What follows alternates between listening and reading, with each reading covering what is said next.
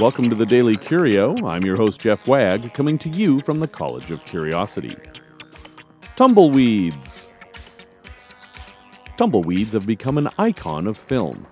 When one rolls across the screen, the viewer knows that they're looking at a desolate place where hope is lost and the future is bleak. But it wasn't until well after the Civil War that Americans even knew what a tumbleweed was. Tumbleweeds are produced by many plants, but in the American West, it's the Russian thistle that's responsible.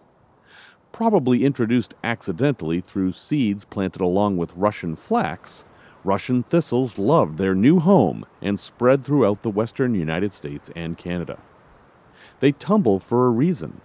After the flowers have produced seeds, the plant dies, and the ball or globe breaks free from the roots, allowing the plants to roll away. As they bounce across the landscape, seeds fall out, hopefully to form new plants. While the plants can be eaten by wildlife, they are mostly a nuisance, and in some places tumbleweeds are numerous enough to drift like snow, causing many of the same problems. Roads can become impassable, and people have even reported being trapped in their homes by 12 foot walls of tumbleweed. They can also clog irrigation and create fire risk during exceptionally dry seasons.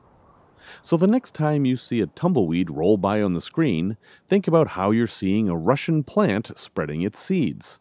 There may not be hope for the people in the film, but the plants will be just fine.